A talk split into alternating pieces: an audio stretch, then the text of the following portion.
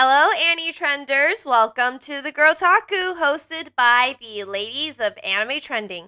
We are back with another fun topic on the table. My name is Gracie, and I am joined by. Hello, I'm Isabelle, and. This is Agnes.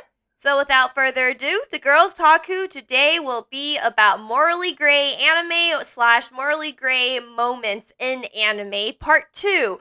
Our first part was me choosing four particular anime regarding their characters or particular scenes that's happened, or even an entire theme of the series itself, and exploring why these moments are considered morally gray, and also to hear the girls' opinions on where they stood alongside my personal opinion of where I stood. So we are continuing that little mini series, and today it is Agnes's turn. So that's the part two. So Agnes, uh, I will essentially hand the baton to you. Uh, why don't you uh, introduce the first morally gray situation in anime that you have for us, and you know explain to the audience exactly what made it so morally gray, and we will and say your piece of you know where do you stand, and we will offer our opinions as well. Sure, sure. Yeah, thanks for letting me do this. Uh, I did a lot of research because I was trying to come up with series that had a lot of morally gray moments, and I realized that a lot of the series that or titles I'm going to mention in here are movie based and or may contain some triggering content for people who have not seen these movies. So if you're looking these up or you're curious about them, do proceed with caution if this is something that's not within your safety boundaries. Uh, but we'll start off relatively light for this first time, and then everything else starts to go a bit downhill. Yeah, to add on to that, uh, as you would expect from the first first Morally Gray uh, episode, but spoilers abound for this because we tend to Oh, yeah. dive pretty deeply into the stories and the themes. So yeah. Yeah, we'll be talking about the beginning and the ends of all these series or movies.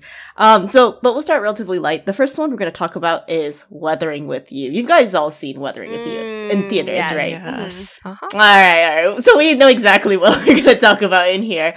Um, so the first thing I want to talk about is the relationship in Weathering with You between the two protagonists. And while it's a very sweet, I guess, relationship between the two of them, there's a lot of glaring errors aside from the movie's production and the the relative pacing of the plot. There is an issue with I think how fans or audiences saw uh, with their relationship, and the first being how Hodaka saves uh what's her name? Hina? It's not Hina, yeah. Hodaka tries to save Hina from sacrificing herself to whatever like weather gods exist within Tokyo to save the city from flooding. However, instead of letting her be sacrificed, he basically bolts it out of wherever he's being confined in, saves her from being sacrificed, and uh, inadvertently lets Tokyo become flooded or underwater. The ending of the movie tries to kind of pat it a little bit by saying like it's not their fault because children shouldn't have the burden of trying to save the world or redo or like try to mend the mistake of previous generations. And even then people were, and then other characters in the movie were saying how, oh, Tokyo was going to be submerged underwater anyway. There was, the, uh, it was just like a geographical uh means and it was going to occur anyway but i want to hear about your late uh, the ladies of girltaku your opinions on the hodaka and the hina relationship in the second half of the movie and do you think hodaka should have saved hina or should he have just left her to be sacrificed So I'll be happy to go first because believe it or not, Shauna and I watched this movie together and we actually had a pretty extensive uh, conversation just between the two of us later after the movie.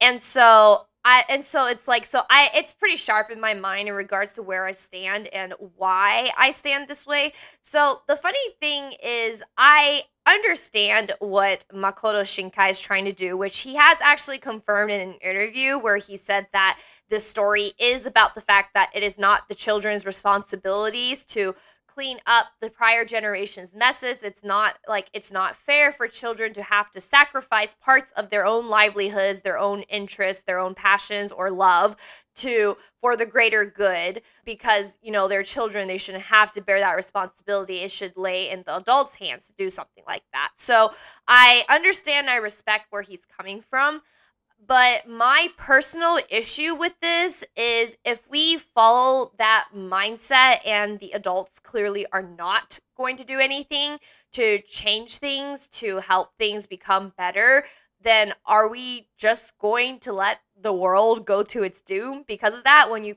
when you know you have the power to solve it? And that I don't think is the right answer. And it could be because I personally would never actually choose my own personal relationship over the greater good. And I probably come from a, a family line of that. Uh, my grandfather was tortured during the Cultural Revolution, and all he had to do was not write articles and not write and not write stuff because he was an author. And guess who still continued writing because he believes the the citizens of China deserve to know and to analyze and to philosophically, you know, think things on their own. And guess who got picked to be tortured during the Cultural Revolution? So I maybe I could be coming from a line of family of that mindset where it's like, you know, sometimes where it the greater good should always outweigh over your own personal relationship and stuff like that. And I think my other thing is also that when I these are teenagers and I know for a fact that teenagers, in regards to their feelings towards or their crushes towards other people and stuff like that, not a lot of them end up developing into genuine love and genuine uh, stable romantic relationships. A lot of them are infatuation, and a lot of them are, even if very much love, quickly unfortunately so doesn't last because you get together when you're so young and you actively change when you get older. And so it's like there's a part of there's a part of me that's the adult side that's like why are you literally allowing the entire city sink into the water for a girl who you clearly have a huge crush on, you have a lot of feelings for, but ultimately might not be any sort of lasting bond. And so that's like the adult, like meaner side of me, I would say. But definitely the second side of me is coming more from my background as well as an understanding of sort of the environment in other countries there are other countries out there where the older generation has messed something up really badly and the younger generation very much have that mindset of well you guys are the ones who messed up so why should it be our responsibility to fix this like you guys should fix it but the issue with that is very rarely do the older generations admit to the fact that they've messed up and admit to the fact that they need to clean up. So what ends up happening is the younger generation fall into this sort of very nihilistic thinking, which I completely understand. But because they do not personally believe they should ever fight for the better, they also don't make moves moves to make the country better to try to change the culture and or even to try to try to change adult people's minds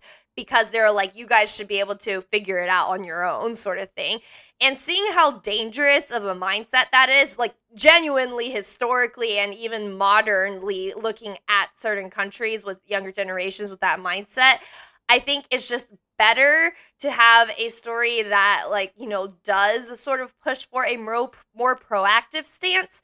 But you know once again i do understand where makoto shinkai is coming from so it's not to say that i don't think his theme is invalid in any shape or form it's just not something that i personally would go with is what i would say so yeah Gotcha. Okay, I see where you stand with the with the movie and its characters then and the way that Makoto Shinkai tries to word the theme. What are your thoughts, Isabelle? Yeah, I can definitely see the theme as well. And if you think of it as a film, you usually want a happy ending.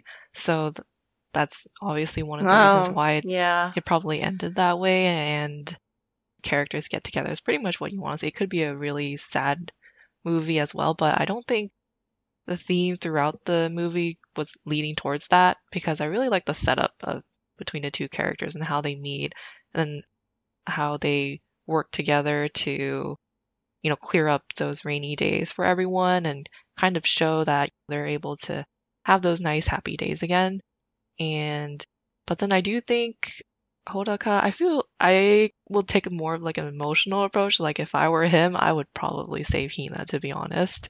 That's the stance i would take because yes he's crushing on her. It's like in the moment maybe they might not get together in the end, like forever and get married or stuff like that.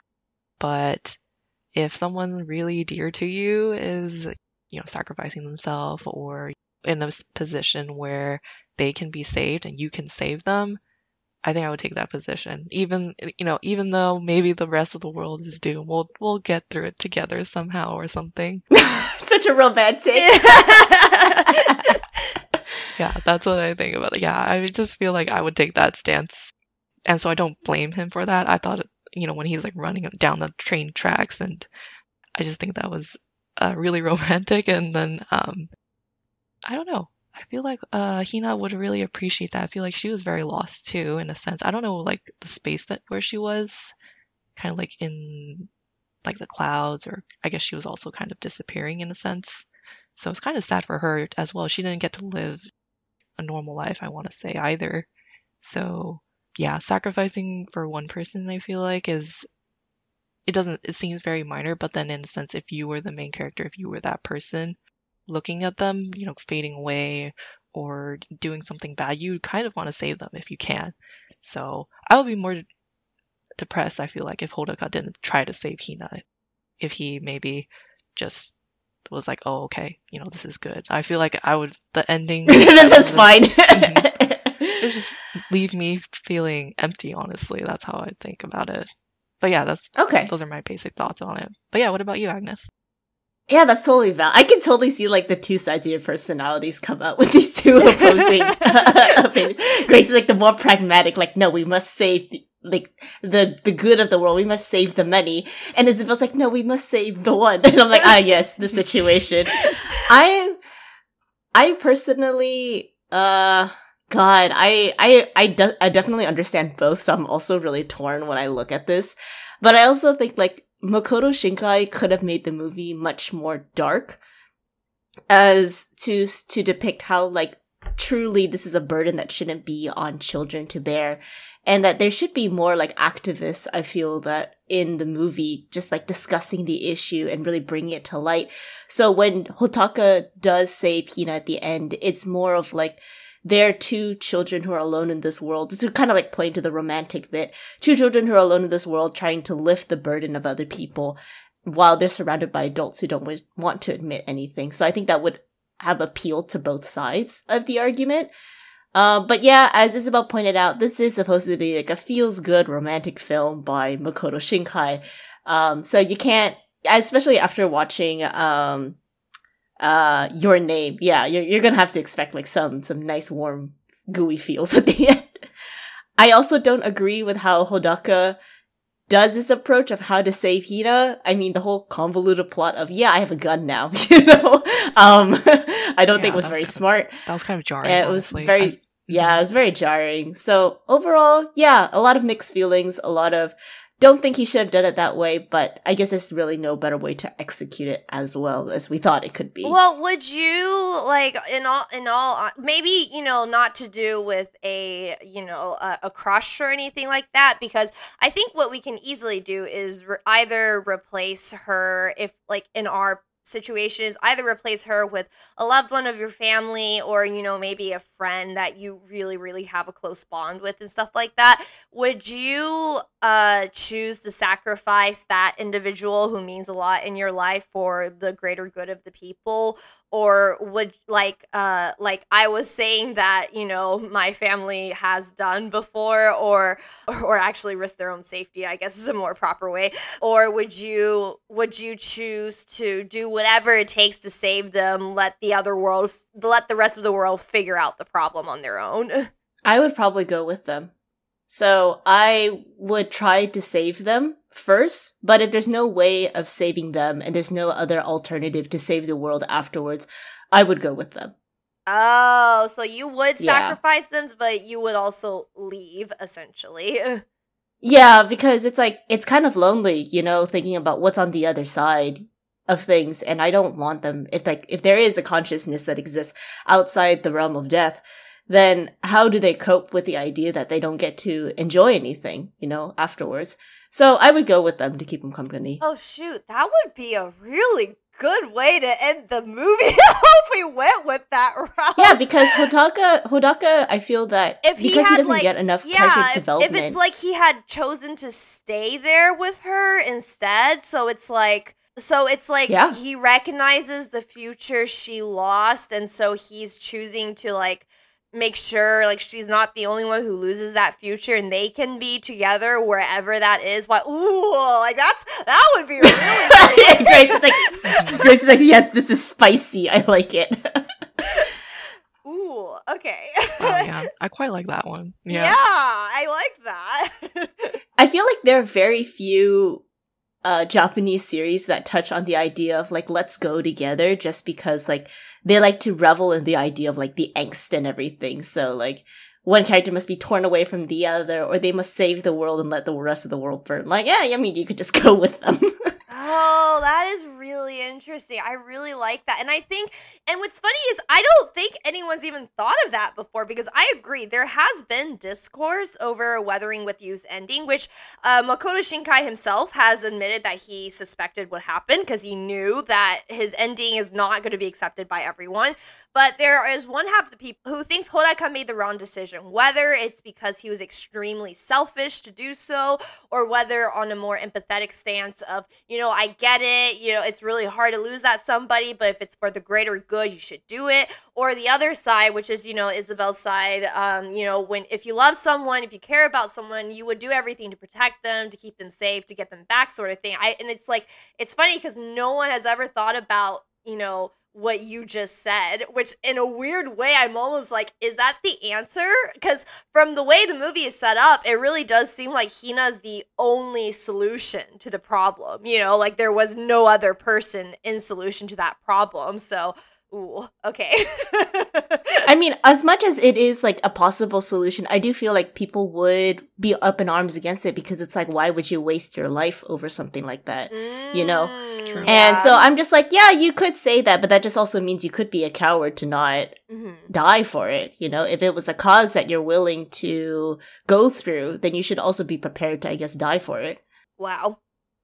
That's just my stance. I, I know this like this took a very dark turn, which is probably going to be for the rest of this podcast. So I do apologize. no, I think it's fine. I, I like that stance. But okay, I think I think we definitely understand the morally gray part of these ending and why it's uh why it's so contentious and requires people to or not maybe requires people, but why there's been discourse over it with different sides and stuff. But yeah, you've definitely added a third angle that I actually have not seen yet in the discourse. So that was really interesting. Um, Yeah. all right. Well, uh, so that's your first one. What is your second one?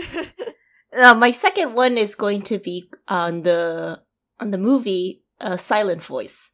Uh, for context, you guys only watched the movie, right? You didn't read the manga. I did read the manga, yes.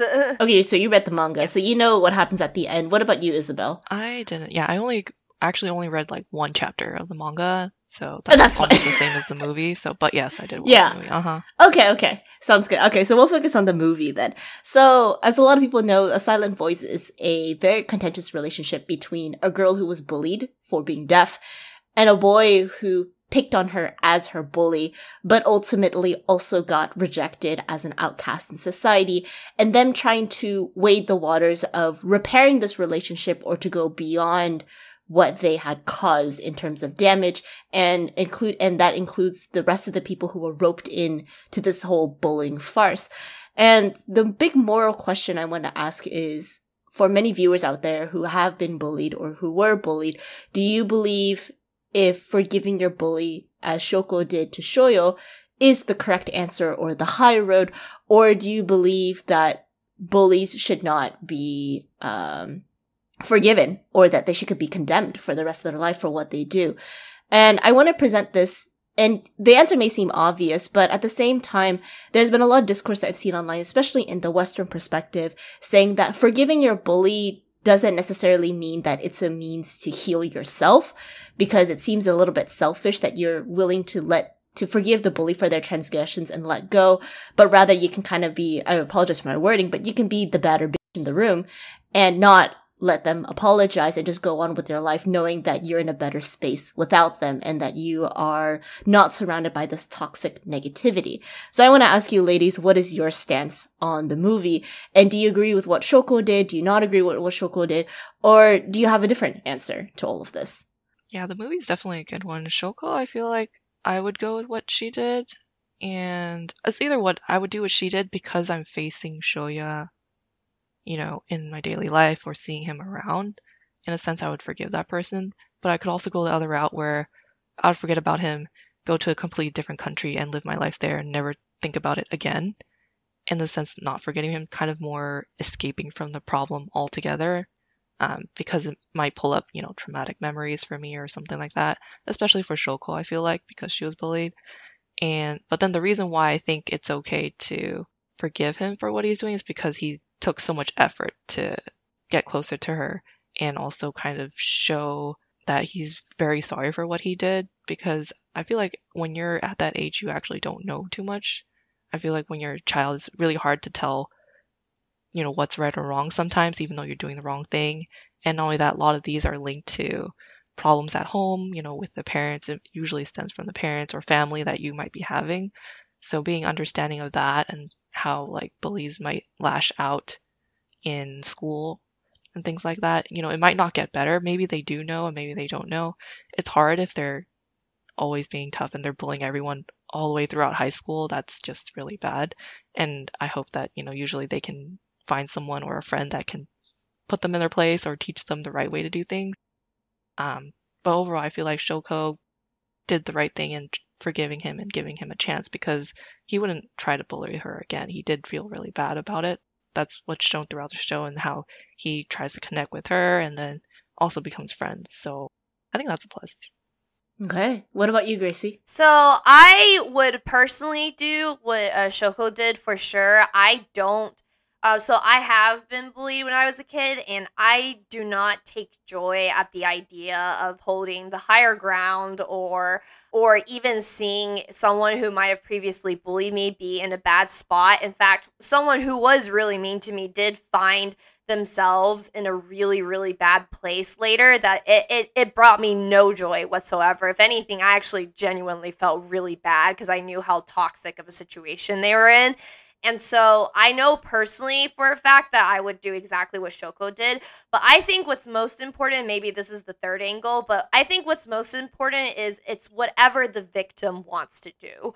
If the victim mm. wants to forgive their bully, they have absolutely every right to do so.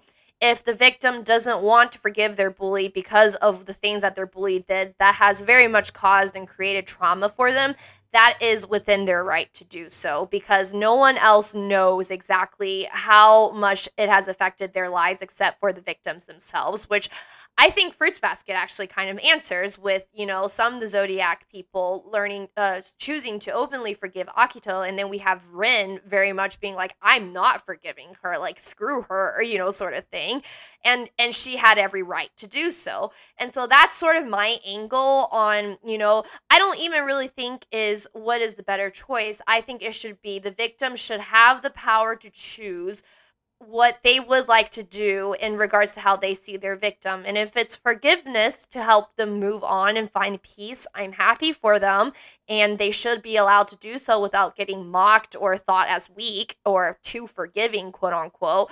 And if the victim decides that, you know, what the bully has done is just far too traumatizing and it's better for them to just never think of them to never let them cross their mind or like get like be a present in their life uh, again and you know and in that sense not forgive them then i support that because you know what only sh- they know the best way to help themselves in regards to the emotional trauma that a bully has caused. So that's my view on it and i do want to commend uh, isabelle for bringing up how a lot of these bullies unfortunately are kids who might not know better which i think i maybe the movie didn't do as good of a job but i think the manga did make pretty clear on how the teacher who is oh absolutely the adult who is the one that should have told this precocious, very, very small kid who is naughty and not very, you know, well disciplined. Hey, you cannot do that. This is not what this is not good. Other people, you know,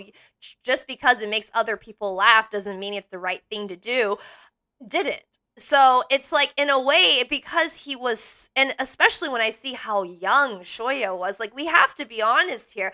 All of us have as kids have probably said and done some things that we know for a fact is wrong that we shouldn't have done as an adult. But we definitely wouldn't have got there as a kid because we don't understand is the thing. And shoya shoya was honestly at an age especially with a single mother who was barely making ends meet like she, his situation is definitely not in a and not in an environment where people sit him down and tell him like these things are not okay just because other kids are laughing with you doesn't mean it's the right thing to do. That responsibility really lies on the teacher who chose to turn a complete blind eye and even laughed along with him on it. And so um and so so i think this is why i think a silent voices like approach of bullying is extraordinarily well done because as difficult as it is to admit sometimes the bullies in school really are kids who have a lot to learn and maybe like maybe just maybe not an entire fault lie on them because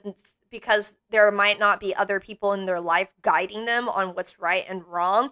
And it's like and life is really just a you know trial and error sort of situation I actually, this reminds me, I watched a YouTube video once of a guy who decided to cold call someone who bullied him in high school because he felt like he was ready and he really wanted to understand why that guy bullied him in high school and cold called him and the guy remembered him and everything.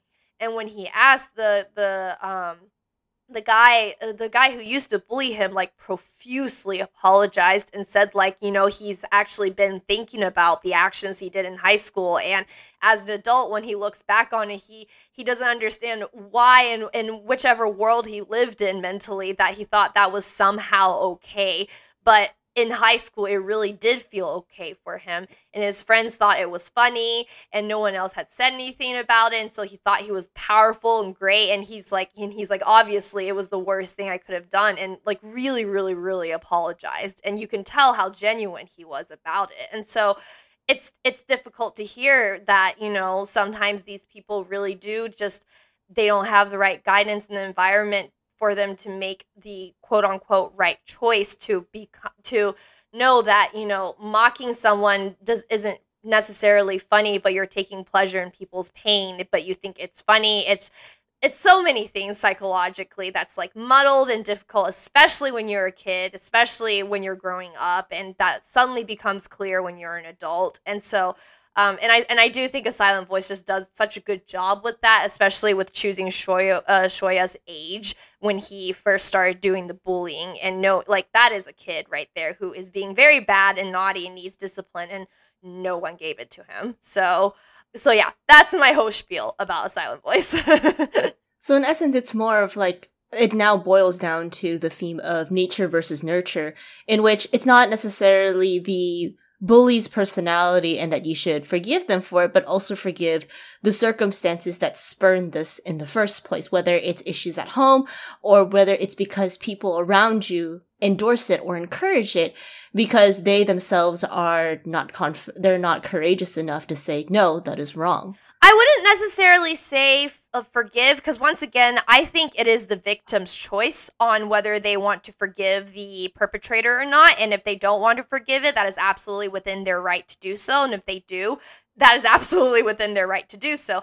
I think it's more just understanding that things can be very multifaceted at times like this instance of a Shoya's thing because yes, I absolutely like yes, some kids naturally have a more aggressive personality. You know, there are people who are naturally more aggressive who naturally might like to like jump into fights more often than other kids who might be more about keeping the peace. But that doesn't mean you can't sit them down and guide them and tell them how much level of aggression is okay. You know, like aggression in sports and being competitive, wanting to win. Yeah, that's good. Starting to mock your opponents for losing and stuff like that. No, that's bad. You know, some things, some kids don't need to be taught, and that's great for them. But some kids do need to be taught, and it's not really fair to just magically expect them to be that to be the angelic kid because you know some kids just require more extra guidance and there's nothing wrong with that you know? And that's definitely the case with shoya. He required extra guidance that he wasn't getting and his life got upturned into absolute misery to the point that he was uh, contemplating suicide because he, as a kid, with a teacher who refused to say anything about how his behavior is actually wrong and explained to him before it all snowballed, um, got chosen as the scapegoat for it. And so it's just, I mean, this is why Silent Voice is so good, and in like the any bullying situation is just so multifaceted, especially. But I think especially when it's involving kids, you can't just say that kid is a bully and a bad guy and that's the end of the story. There's obviously something else going on inside it. So yeah. Well, any last thoughts, Isabelle? Oh no. So, so basically, Gracie hit the nail on the head in, the, in that case. Um, that we all agree that Shoko did what the right thing was, but in the end, it is the victim's choice to do as they please in order to um, feel at peace with themselves if that's the more accurate say instead of saying like which one is like the higher road it's more of like where do you find yourself in a better place? Yes yes exactly. And i i like that you picked that one because uh a lot of people loved a silent voice for obvious reasons but i did see those pockets of people who are like i feel like shoko shouldn't have to uh, shouldn't have to forgive him or that shoya even deserved his own bullying because he was the one getting bullied and stuff like that. And so and so it's like oh so i feel like it's hard to sympathize with him and stuff like that. So it obviously did start some discourse and some questions per se which is why i'm just ultimately at it is the victim's choice on what they would like to do. And you should not shame them for either choice that they do end up making. So yeah. Because at the end of the day we're all humans. We all get to make the choice ourselves. Yes exactly. And it is in our own right and nobody else's right. Yes exactly Okay, wow, that was great. I, I really wanted to touch upon that because that was a, a manga when I read the one shot. It was so long ago when I read it. And then when it started to get popular because of the movie, I was like, this is a great time to bring it up because it's such a relevant question, especially in our generation where we have a lot of cyberbullying mm-hmm. and we have a mm-hmm. lot of yeah. people on the internet who do exactly the same thing. Um, and it's not excluded to just being in a school environment as well. So that's why I thought it was great. And I'm really glad that I could hear your guys' input on it as well. Um, the third series that I want to follow up on is not a movie, but it's a TV series called 91 Days. Um, I know, I think both of you have watched it, right? Yes, I have at least. Uh-huh. Okay, so for the viewer's discretion, uh, 91 Days is a story about revenge about a young boy named Avilio who now whose family was murdered by a rival mafia group and he harbors this deep revenge as he grows older and in his teens he receives a letter from a, a quote unquote family friend of his father who tells him who the killers were and the entire series is him setting up this elaborate plot to get close to the family and to get close to the son of the family as well in order to take them down, assassination style. Um, but along the way, he makes friends and he actually becomes relatively close to the son named Nero. And they shared a lot of values and beliefs and have saved each other quite a number of times throughout the series. But in the end, Avilio chooses to kill Nero. And even Nero, although was shocked about the revelation, decided to go along with it. For both of you who have seen the series up until its end, do you agree with, or perhaps have other feelings or ideas about the ending that Avilio chose, in spite of the whole fact that he basically raised an entire mafia family down to the ground? He basically scapegoated his friend, Corteo, into this mess and ultimately got him killed, and that nothing really is resolved. I remember 91 Days really well because it ironically had similar shades to a novel series that I have been literally work on working on. It feels like my entire lifetime. It's not my entire lifetime, but I have been working on it for a long time. But that being said, I think 91 Days is really good. it's really, really good. It's really good. Yeah. I, where I personally stand on this morally gray thing is I get it. It's you know, he was a child when his whole family got gunned down. That is extraordinarily traumatizing. It kind of reminds me of the whole Sasuke's dogged revenge chasing after Itachi thing before he realized his own brother was also forced into that position and stuff. And so, because Mm. as a child, these, like, as a child, these sort of things are traumatizing. Like, it's traumatizing enough as an adult. Now, imagine a kid where their brain isn't even fully developed yet and all these stuff happens. Like, it's insane the kind of damage it can do.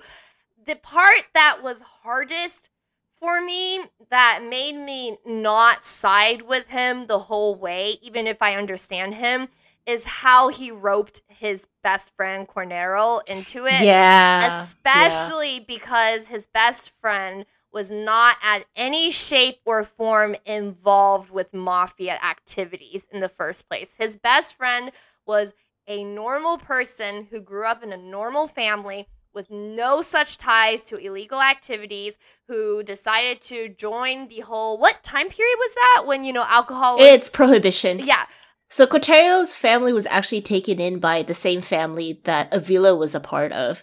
So they are like inexplicitly tied to mafia. oh But in a way, Corteo was Corteo's father worked with the same uh, worked with the same mafia group as Avilio's father was, but he was much lower on the scale. okay. And so Corteo was more or less um, kind of a minor figure, but at the same time, he was also dealing with booze halfway through the story. And this is during Prohibition time too. So it's not, he's not exactly innocent either. Okay, okay. So that does clear some things up because I'm like, that's why they're friends. But that being said, Cornero clearly Cornero clearly didn't really want to be part of this. And he was very uncomfortable through the whole thing. And it kind of drove him mad the the more the Yeah, series went on. yeah. Because because he was in something that he didn't really understand the depth of, or because his entire family, even with their involvement in the mafia, now I know is just so low on the totem pole, probably wouldn't like get noticed in any other day in regards to it, aside from their very good winemaking skills. And so, um, which is what Cornero was good at, was he was making he was really good at making the alcohol. But yeah, so it was his roping in of his best friend who really just like got driven crazy by this whole thing while not really being on board or fully understanding exactly what's going on and stuff. That was that was probably the most painful part for me and that was the part where you know he kind of lost me because i'm like that's your that really is your best friend there who you know was was helping you supporting you through thick and thin and you forced you manipulating him like not literally forced but did manipulate him. You manipulated him into a situation that's way over his head and you literally and because of that you made him go mad from it. And so and so it's just like to me that was just so cruel in a way towards someone who who is actually part of the people that you love and care about that I'm just like I I draw like I can't like I can understand having that hatred and wanting to bring that family down because of what they did to your family but I am not okay with the way that you manipulated the people around uh, the person around you into it who was clearly unprepared and didn't fully understand the situation um, and ultimately gets killed because of that. And so, yeah, that's where I drew the line on 91 Days. And to do a callback to our last episode on Great Morality, and I think that's what draws the difference between Avilio and Sasuke, in which Sasuke actually does not rope anybody into Yes. his grand Mhm. revenge scheme when he figures out his brother is alive, and he does everything by himself, actually. Yeah. I mean, we, we always criticize about how, like, Sakura's weak, and he, like, you know, karate chops her in the back of the neck and everything. um, yeah. but in a way, it's to prevent people from following him to whatever misdeeds that he's going to do next. And also cutting off Naruto as well yeah, from and in the fact, encounter. his other org, like he had a mini team later, but all three members of that mini team knew exactly what he wanted to do, why he wanted to do it. Like they were in the know and ridiculously. oh yeah, aware. Karin and uh, the the Shark Boy, right? Yes, yes.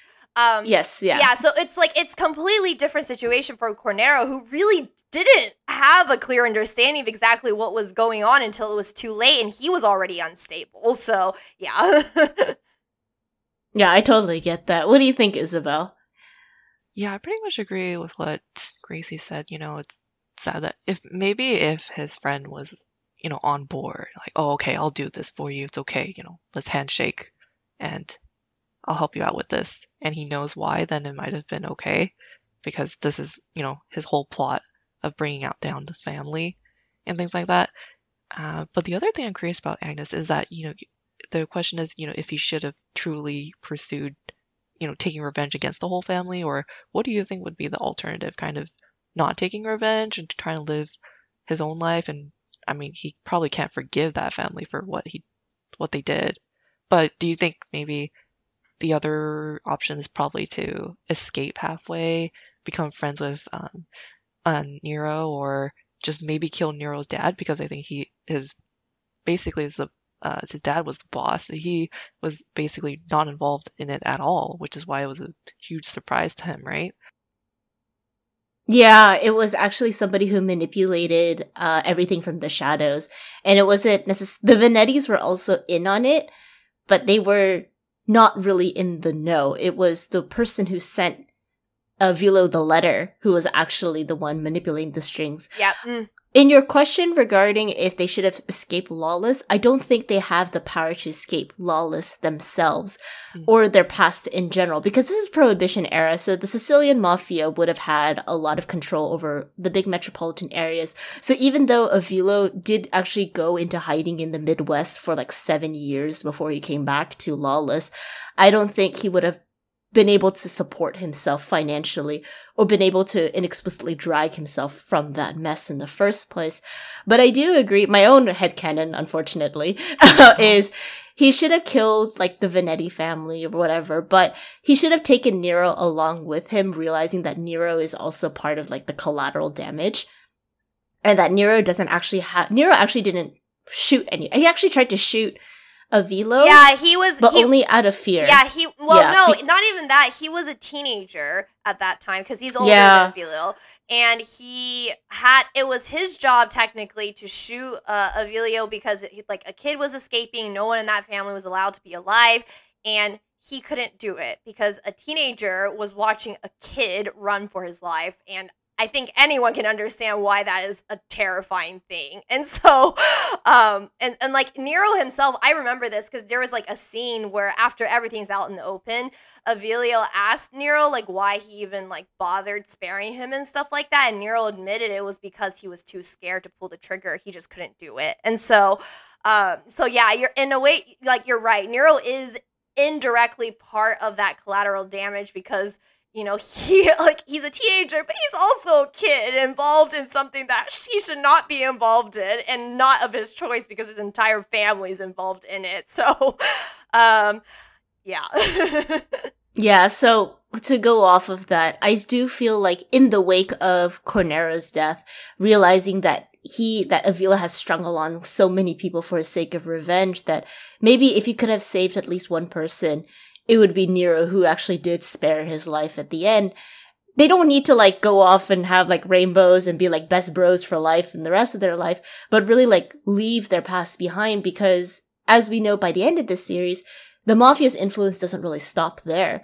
Another family, the Galatias family, that was supposed to have a um a marriage between them and the Vanettis, were going to come out on top anyway. hmm So in a sense, like 91 Days is very conflicting because it's such a futile end to what Avilio was doing.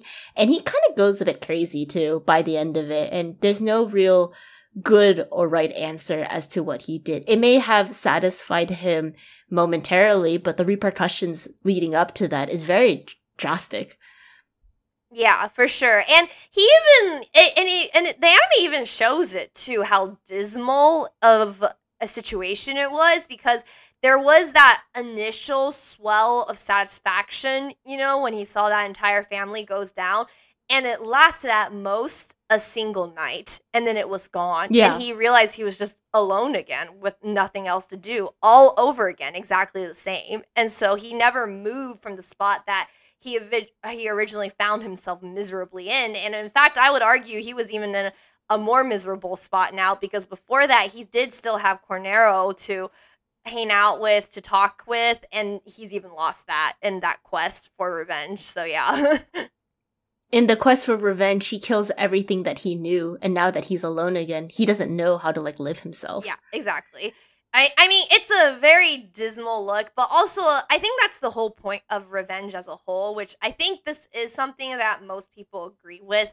Revenge is very empty at the end of the day because ultimately when you do all these things to take uh to take revenge on someone that either has hurt you or some or someone you cared about that hurt on you doesn't get erased. It's still there. You still find yourself feeling that trauma that misery that it had given you and um and even if in a drastic if in, if in a drastic example like in this case where his entire family is dead like yeah he brought down that entire family so you know he's still the only survivor. He still doesn't have his younger brother back. He doesn't have his mom or dad back. It's still just him and he's in the exact same spot that he suddenly it's like he walked in a, in a full circle and he's back in the exact same spot and facing the exact same direction as well. So uh, which I think is good because I do think that's revenge as a whole, as a philosophy, is very similar to that to that idea, but it does make it for a very hard anime to watch. So Yeah, it's just so sad. I mean, like, what do you do with those emotions? Same thing when we mentioned like Sasuke. He's just like has those emotions throughout his whole life, and it just defines him as a person, which is kind of depressing in a sense. Yeah. Yeah. But hey, now he's an awkward dork of a dad, so you know oh everything's god, he's so so awkward. It's so sad. That's what every comments always say. Whenever it's like a, s- a s- they we call it so it's called Papa Sasuke, but it's like every time he shows up and he's like doing that, all the comment sections just filled with people being like, "Oh, at least he's trying." so At least he's trying. Yeah, I feel like 91 Days is definitely bleak. It is hard to watch, but it definitely does offer like the image of what it looks like after revenge is taking rather than a lot of other animes like to capitalize and romanticize the idea of revenge Mhm. as a motive to a character and usually those endings are very lackluster because it's one of those where it's like oh the character eventually takes the high ground and like saves everybody rather than showing us like what does it actually look like and i feel that video games do this concept better in showing what happens when revenge goes full circle because the characters do end up really depressed versus in regular media it's very like oh everything's fine now Yeah, know? it's either So, it's either really they do this. choose to forgive the people, which is fine, by the way. Uh, you know, forgiveness is a is a way to heal. So, uh, so it's either they a choose to forgive the person, or b they do take revenge, but the bad guys are just so disgusting and unrootable that you're just like, yeah, you know, with your arms raised.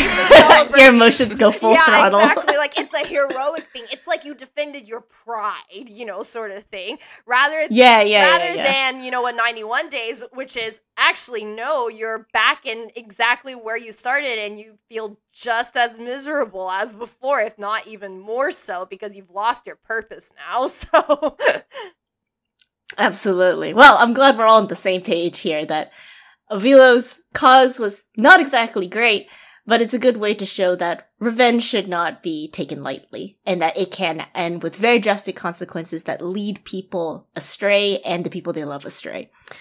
Uh, so the last show I want to talk about, actually, sorry, it's a, it's another movie. It's one of my favorite anime movies, but it does come with a lot of trigger warnings. So for people who are listening in, proceed to watch this movie with caution. Surround yourself with stuffed animals or whatever you hold dear to yourself because it is hard to stomach. I felt queasy on my second watch, and this film is called Harmony by Project Itoh. Now, Harmony is part of a three part series by Project Itoh, who unfortunately passed away from cancer several years ago. But the trilogy focuses on the idea of human will. And in Harmony, it focuses on a dystopian world where basically World War III happens called the Maelstrom. People go crazy, people go riotous. And in the wake of the Maelstrom, the governments decide to get together and create this system called the admedistration as a pun on administration and medical. And what the administration does is that it is a revolutionary technology that inserts nano, basically nanobots into your system that regulate everything that's going on with your body in terms of like how well it's functioning, how well you proceeding on with life, and it works in in um in conjunction with these lenses that you wear that tell you like oh how many calories you're going to eat today or who is this person and because of this administration system society has become a better and more uh, a life supporting system in which it all supports life and everybody lives happily and perfectly. But the downside to living in this administration world that is shown through the characters of three girls who decide to commit suicide is that the administration doesn't let you choose to do what you want. And that it is actually a nefarious system that arrests people's wills and force them into a harmonious state if the government chooses to trigger it. People who are subjected into this administration system are very focused on like maintaining the status quo in society, while there are many other characters who choose not to embrace this administration program and risk living on the edge with disease, um, pandemics, and also like not feeding, not keeping your body healthy. And I wanted to ask this question for the ladies here, especially because we all live in a very an, a fairly modernized society where medical where med, the medical system is far is very important, and people always talk about like taking care of your bodies. How do you think about living in a world like this in harmony? I think it would be very frustrating for me personally because it feels like I don't really have a choice. I think the point is, you know, living, you would have, you know, the idea of what you want to do with your life in a sense you you can choose maybe you know in that society but it's kind of pre pre-made for you or you know predetermined for you that you're going to go this way you're going to earn this many points in life and you're going to stay in this part of society. And i mean it, it, looks good it's like perfect it's kind of i feel like what we're trying to go towards but obviously we're far away from it now. Um, but in a sense i would like to have the choice of living in that type of society or not living in it is what it is for me. So you would rather straddle with dealing with like life or death and making your own choices rather than subjecting yourself to society that takes care of it for you. Right, exactly. I would I would probably be on the side where they kind of kind of go rogue and maybe live off the grid and mm-hmm. maybe you know if there's a choice then maybe we'll go over there but i would also want to do it with a group of people i feel like if I were to go at it alone, that would be so difficult for me. I don't even know where to start. And I feel like it would be super lonely as well. But if there's a group of people who are willing to do that and kind of express themselves in a way, because I when I was watching the movie, everyone was everything was like super white. I feel like they were trying to turn yeah. humans into robots, is what it was. Mm, yeah. Oh, so you yeah. did watch it? Okay. Okay. Great. Awesome. Mm-hmm. So yeah, that kind of scared me. Like everyone looks, all the colors, it's just so white. I'm like, where is it? Where's the color? Everyone Everything's very pink too. yeah, pink and white. It was so weird. yeah, pink because it represents like lifeism. It's like blood in your veins. Like the whole society is stru- like designed to look like blood vessels and everything too. Oh, that's why. Oh, yeah. Yeah. I was wondering like why are the cities designed like that? I was I was looking for a world more a little bit more like Psycho-Pass. Oh no, it's not like Psycho-Pass. It's it actually like your body is a temple. Yeah, it reminded thing. me. It actually reminded me of. Have you guys seen the episode Nosedive for Black Mirror? No, I have not. It actually kind of reminded me of that because Black Mirror, everyone wears pastel. It's very like instead of white, but it is very bright, you know, sort of thing, giving off this utopia feel for it. So yeah.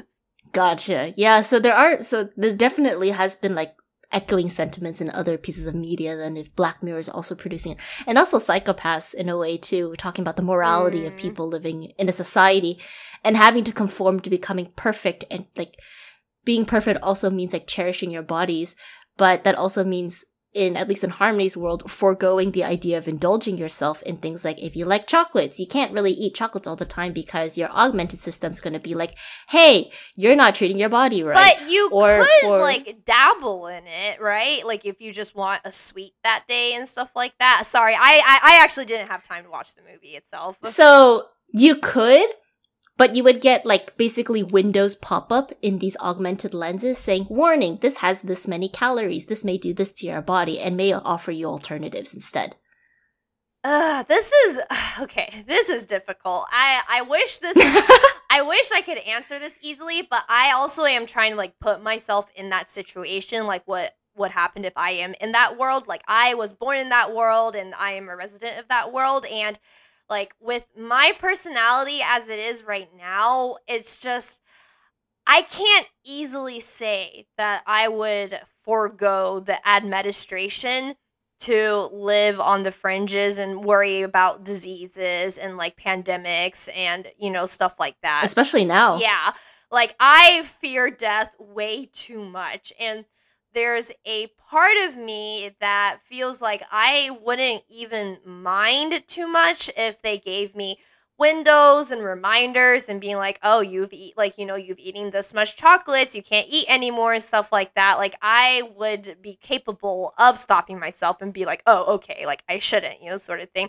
I think the only thing that's unfortunate is that they don't offer psychotherapy because if they did offer therapy on top of all these other stuff that's like about maintaining like your body and making sure it's healthy like that would make it even harder for me to deny honesty because i would be like because the problem is i do know there are people out there who like obviously no one agrees with the idea of having your will completely taken away you know? No one agrees with the idea of like you know having a system completely uh, completely engage and tell you exactly where you should go, what you should do, and what you should be like.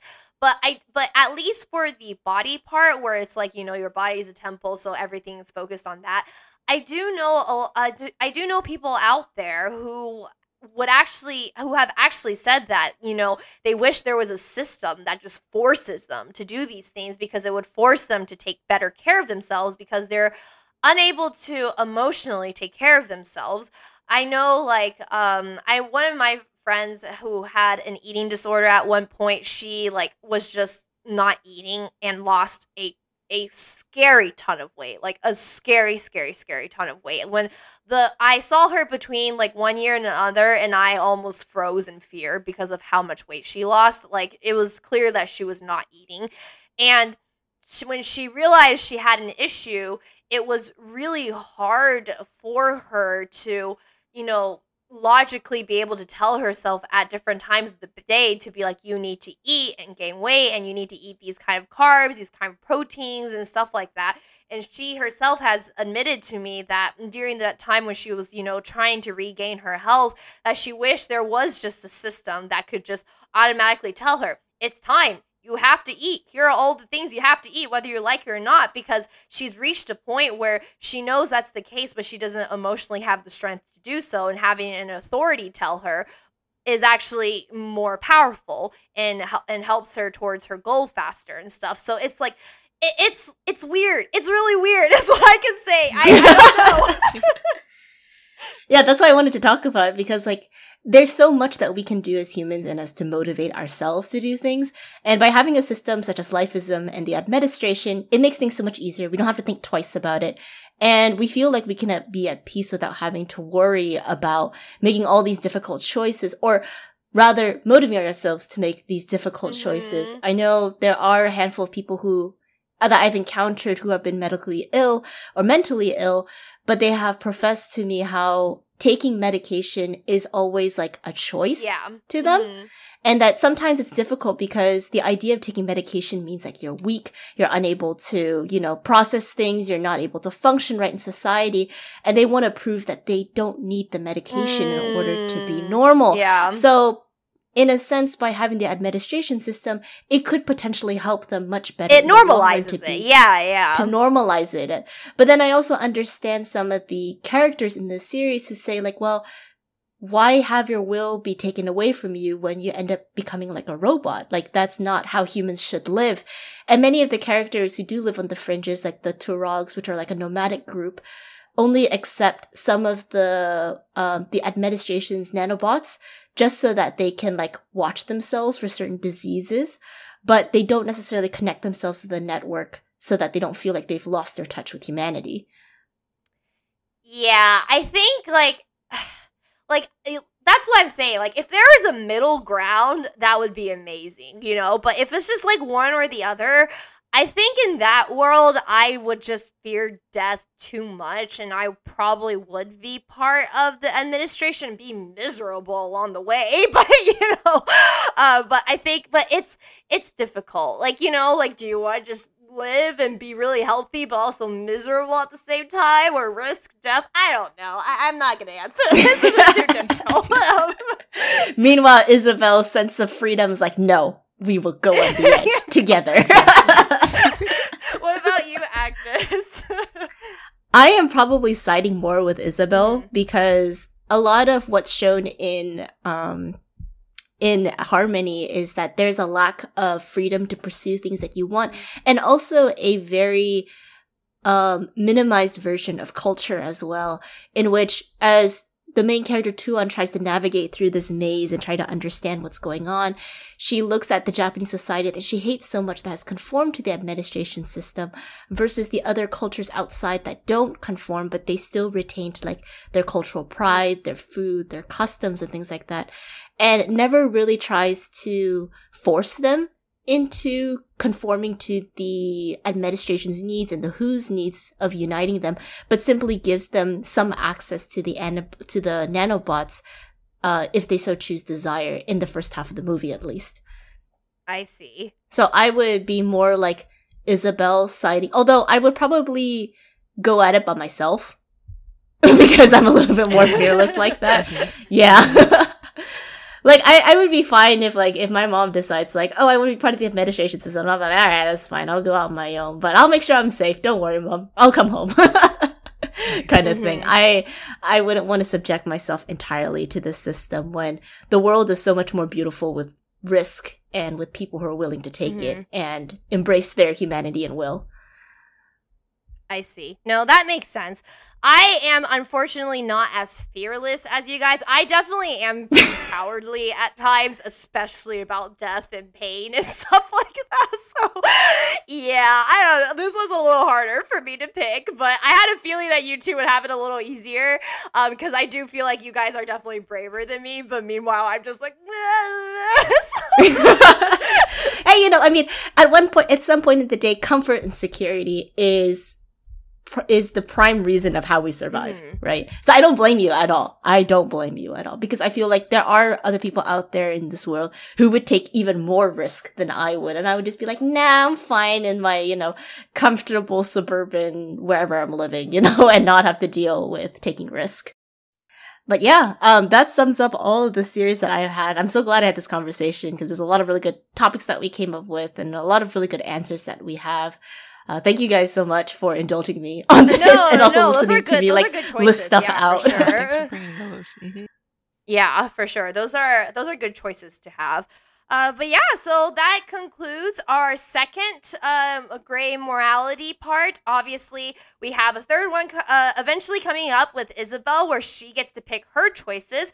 But hopefully, you guys had some fun listening to us discuss these more sticky, tricky situations in anime and see like why these sort of discussions are just so much fun to have because we all have different opinions. And the best part is there really is no right answer to these sort of things.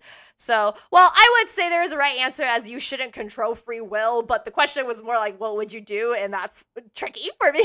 So, on the last one. would you surrender yourself or would you be free? but yeah, uh, well, thanks everyone for listening, and I hope you've had a fun time, and I hope you will be with us next time. Bye, everyone. bye bye.